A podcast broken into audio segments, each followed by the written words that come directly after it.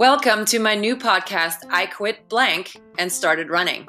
I am your host, Antonia de Heinrich, and I look forward to sharing with you the inspiring stories of people who turn to running as a way to overcome a particular challenge in their lives.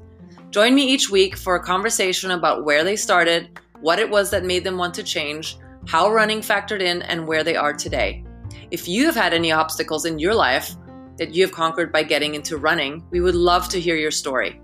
To enter, just email us at quitxstartrunning at gmail.com with a brief introduction and an overview of your story.